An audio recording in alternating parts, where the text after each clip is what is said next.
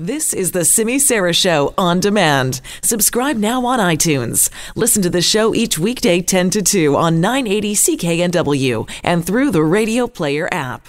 Know, in the last 20 years or so, there are very few people who have spoken so openly about Islam and faith and world politics as author Irshad Manji. She has written several books, one of which, The Trouble with Islam Today, has been translated into 30 different languages. Well, her latest is also very much a sign of our current times. It's called Don't Label Me, an incredible conversation for divided times. It's about essentially bridging the divide with our community members, our neighbors, or all of us. So we wanted to find out more about this. Irshad Manji joins us now. Thank you so much for being here. Hi, Simi. Can you hear me? I can hear you now. Thank you so much for joining us. Wonderful. Thank you for having me. Well, the book is just so unique. I have to ask you, like, what brought you to writing this book? well, um, so I have been treated as a poster child of multiculturalism for most of my life. And from that position, I've been able to observe how diversity actually gets practiced. And I've been noticing more and more over the last, last number of years me that diversity is being practiced as labeling. You know, throwing labels such as um, black or queer or feminist or um, on the very negative side, uh, libtard or racist. And um, I have been uh, really troubled by all of this slicing and dicing of individuals into, you know, groupiness. Uh, because frankly, that's what the early colonists did, both in Canada and the United States, right? They they sliced and yeah. diced people into, you know, compartments, stuffed those those people into those compartments, assigned value to them, and then created a hierarchy based on those values. And that's kind of like what, you know, the supposedly enlightened folks among us are doing today. I just don't know how that amounts to progress. Right. How did you see that discussion, though, happening as you were conversing with your dog? okay, so I know that sounds absurd, but, right. but hear me out. Um, so, you know, one of the points I'm making in this book is that we all have an other, somebody or something that we are afraid of. And that if only we lowered our defenses and actually engaged with other, uh, we would see that those anxieties that we have have no substance and moreover are begging to be overcome. So get this raised as a Muslim and still identifying as one, um, I had a deathly fear of dogs. And one year, I had a terrible health crisis, and my then partner, now wife, Laura, uh, urged me to uh, adopt a dog because she said you have to understand that they have incredible healing properties.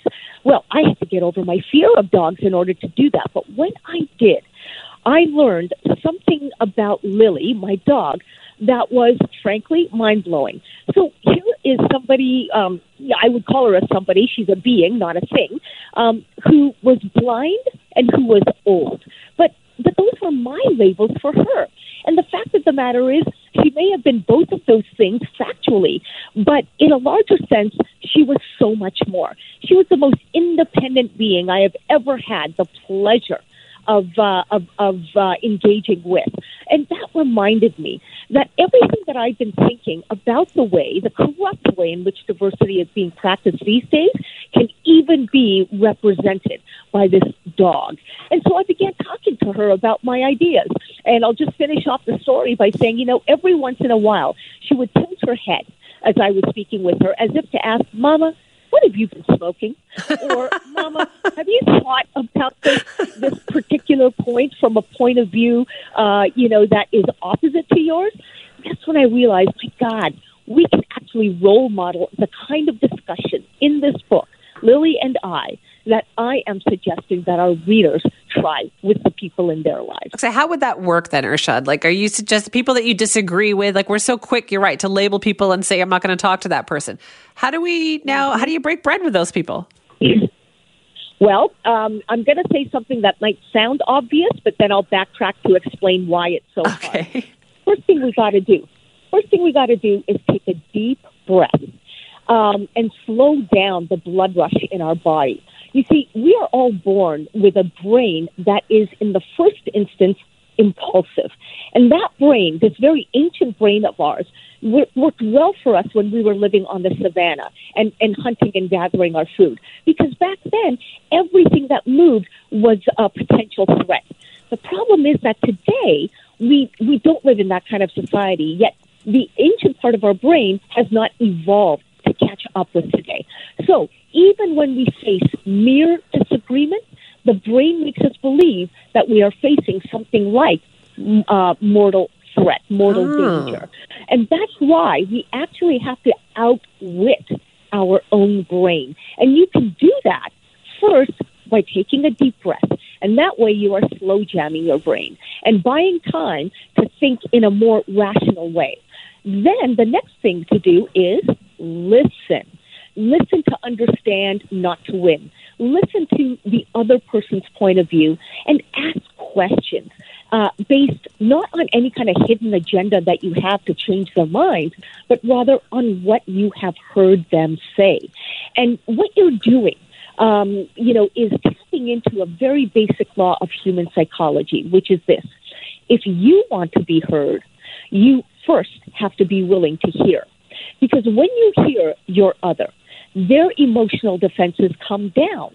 And that way, they are much more likely to hear you. Right. If I could sort of sum up this, uh, you know, what, what, do I do question, uh, think about it like this, and I'll get a little Kennedy esque about this. Ask not what you can do to change the other person's mind, ask what you are missing about the other person and watch what happens in that conversation. Wow, that's that's really powerful. Listen, when you're in town, you're going to have to come in and spend some more time with us here in studio. I would love to do that. All right. Th- listen, thank you so much for joining us. Thank you, Simi. Have a good one. Yeah, you too. That is Irshad Manji. Now, the book is called Don't Label Me, an incredible conversation for divided times.